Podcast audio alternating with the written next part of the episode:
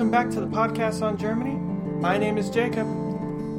Today, we're going to be looking at the world of pre written history Germany.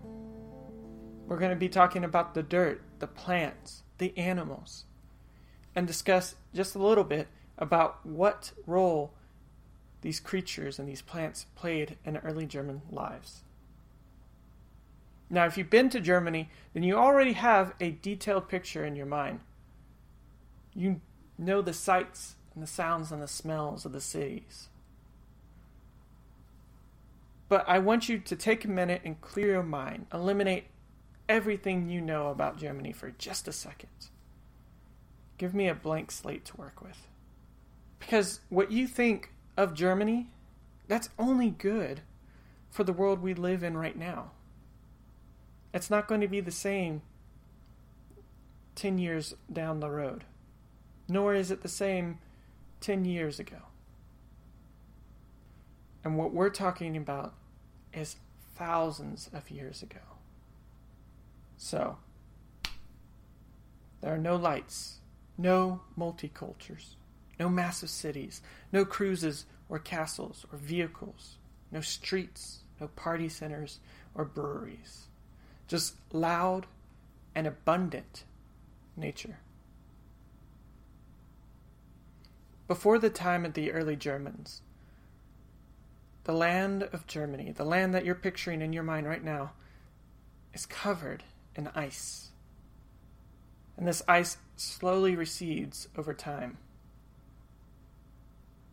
This ice opens up the land and leaves a clay soil, lakes, and swamps.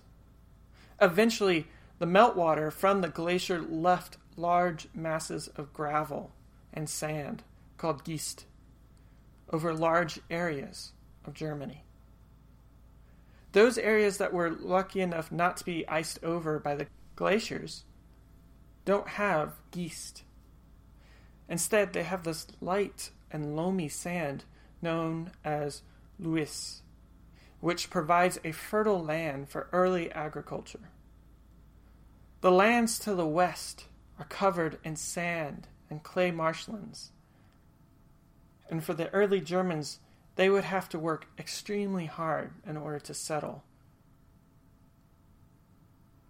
The rest of the land of the Germans is quite expansive and wooded. There are few areas of open plains and nearly no highlands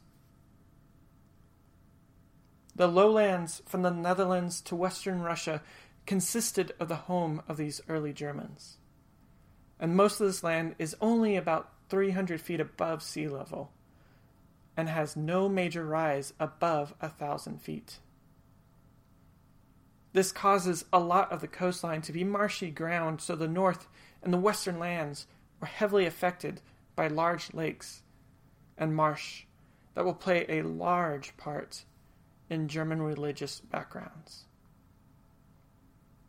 The coastline will be constantly fluctuating, causing movement among the people who used to live on the coastline but now are being flooded out.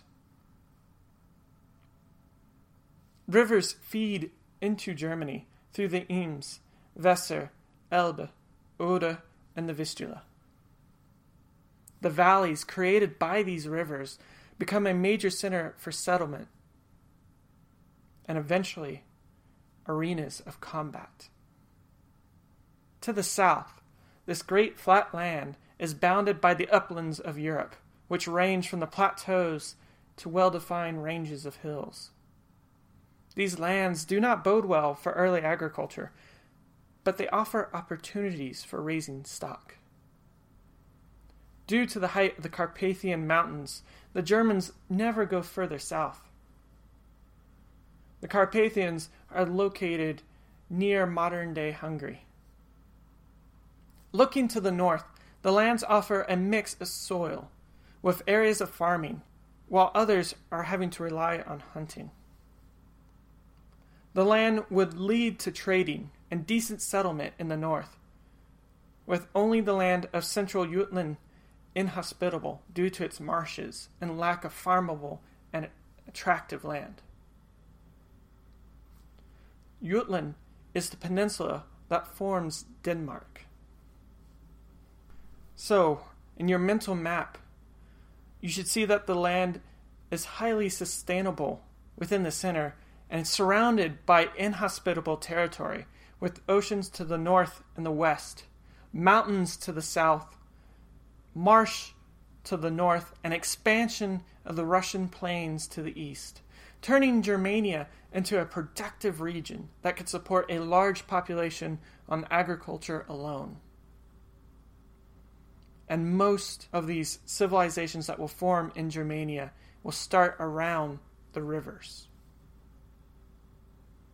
Now, the land itself would be covered in massive woodlands, but they contain very little in mineral wealth other than iron. The Germans would not become rich from this land like the other peoples of Europe. In fact, the only known trade good the Germans could bring to the Romans was amber from the Baltic coast. Nothing else seemed to appease them. And so, while the lands are farmable and could sustain a larger population, it wasn't about to make anyone rich off of gold and silver. Material wealth will have to be brought in. So, there's your dirt, there's your metals. What about the plants?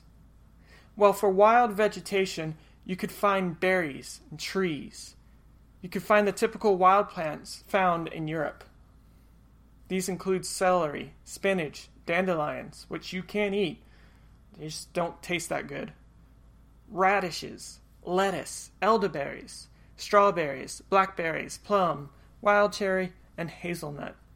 These are just a few, the many, many wild plants that you could eat. While these would take part in the Germans' diets, they remain rather limited due to the fact that they are wild vegetation. You eat them when you find them. They're not always that easy to find, and they require time and energy that could be spent on other projects. What about the farmable plants? Well, what we do know comes from the seeds and the pollen studies of remains that have been excavated. Barley, oats, rye, wheat, beans, peas, and flax. All of these were grown by the Germans, with the grains forming the majority of their non meat diets.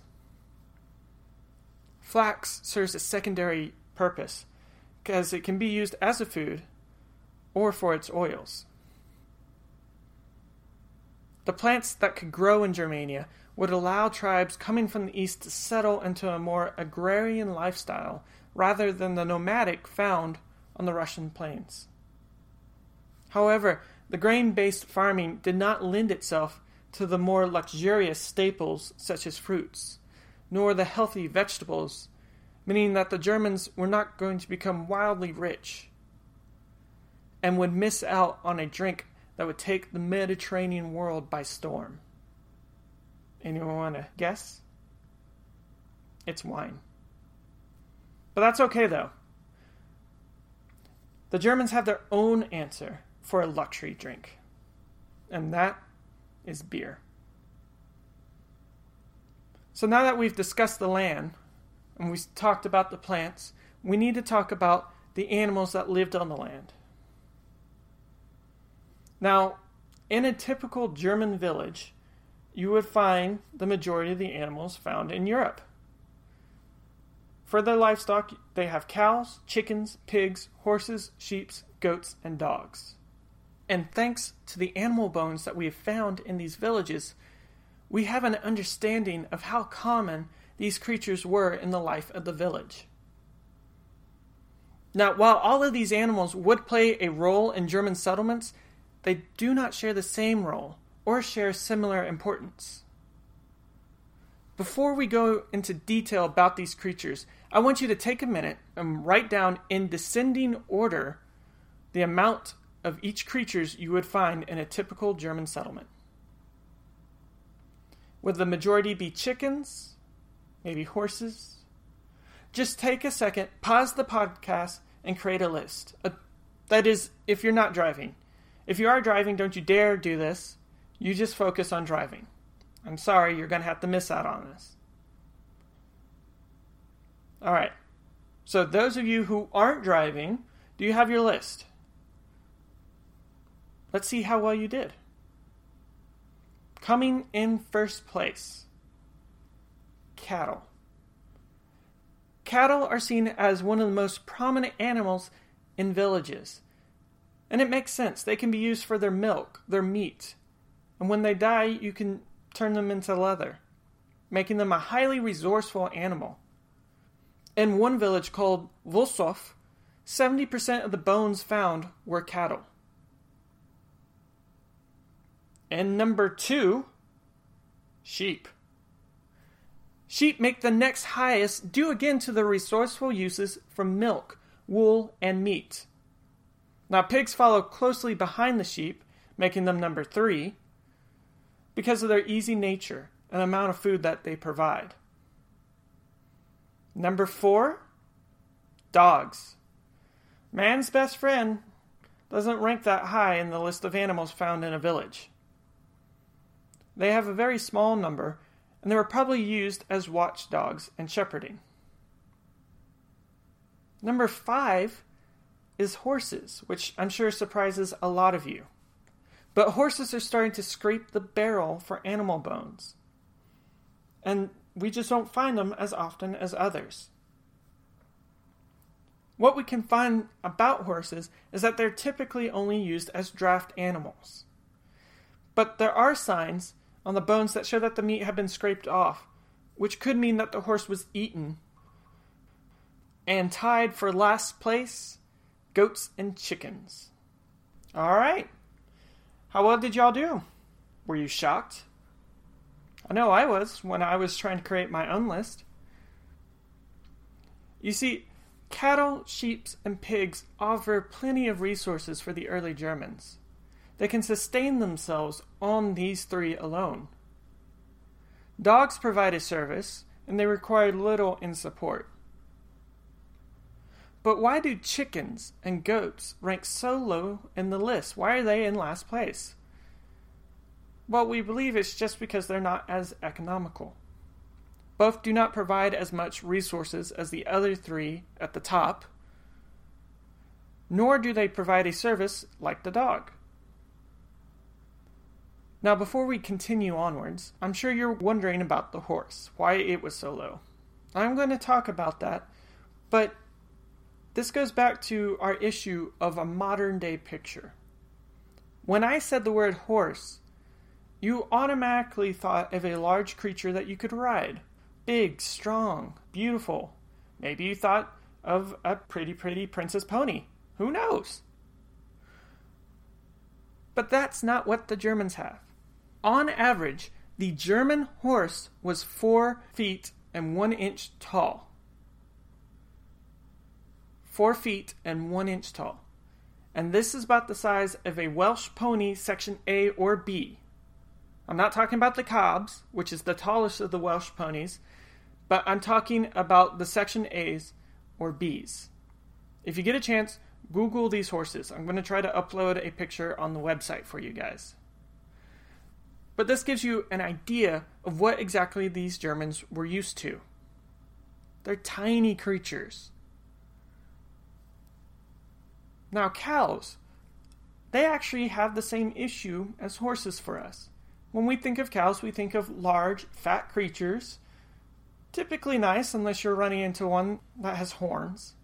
But for the Germans, their cows were only about three feet and six inches tall the size of a cow today is about 5 feet and 2 inches. So the German cow would fall under the mini size slash micro size cow and bull standards of the modern world. And just to let you know, those are considered pets in today's world. They're not used for production. We don't breed them for milk or meat. We breed them to be our pets. Now, while many of these creatures would be used for all their available resources, it does not mean that the Germans didn't have access to the succulent meat of the young. In fact, most of the settlements explored have been found with about one third of the sheep bones being those killed within the first 18 months. the breed meats available to the Germans may have been from tiny livestock, but they still had access to the same amount of meats that we do in modern America.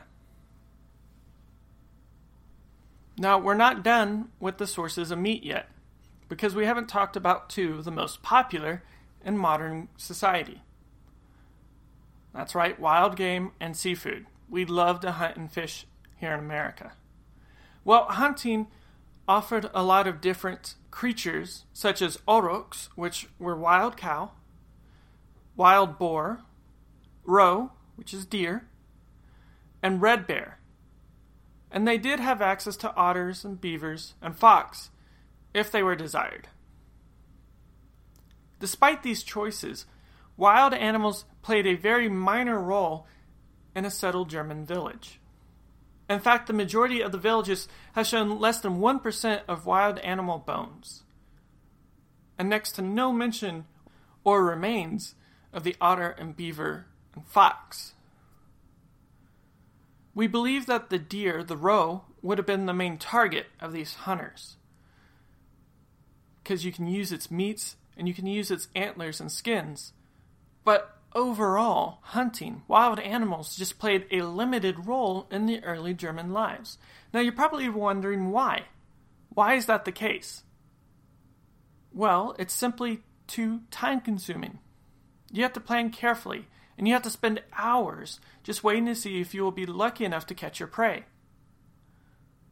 Hunting back then also had a lot more negatives than it does today. First of all, the hunters are on foot. They do have those horses, but those horses can't carry them far, nor are they cheap to maintain. So the hunter is on foot, which means his ability to pursue his potential prey is limited around his village. He also has the additional problem of either the prey escaping after you've wasted your hunting weapon, or it becoming angry and deciding that killing you is the proper response to your attempt. Take a second and imagine what it would be like to see your spear bounce off the hide of a boar and it turn around and decide to finish you off and show you a proper thrust. Yeah, it's not going to go over well, especially when you don't have access to modern medicine. The other issue with hunting is you have to go where the animals are. And they're not always right next to you. In fact, they're going to learn to avoid the villages where they're being hunted, which requires the hunter to move further and further away from its village, leaving that village without a protector. Okay, so wild game, not so much. What about fishing? Well, fishing is a part of the coastal village and we have found plenty of fish remains in villages such as Feddersen Wierde. Now, Feddersen is found near the port of Bremerhaven on the Wadden Sea. And here we have found that fishing played a larger role than hunting, as remains of sturgeon, salmon, and cod can be found scattered throughout the village. Now, while these fish would require fishing boats, the whales, the dolphins, and the seals that we've found in these villages were probably found beached or near the coast in order to be taken down. The bones of these mammals would be used by the Germans, but for the most part, those beached animals we find are typically seals, due to the fact that they were the easiest to hunt down and they provided meat, oil, and skins for the early Germans to use.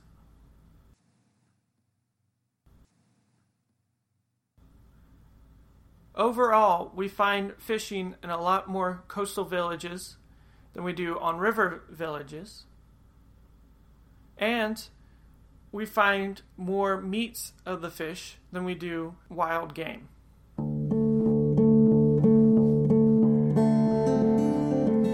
All right. Next week, we'll be discussing the arrival of the early Germans into unwritten history, what we know about their settlements, and their society. I hope you guys have a great week, and I'll see you next Tuesday.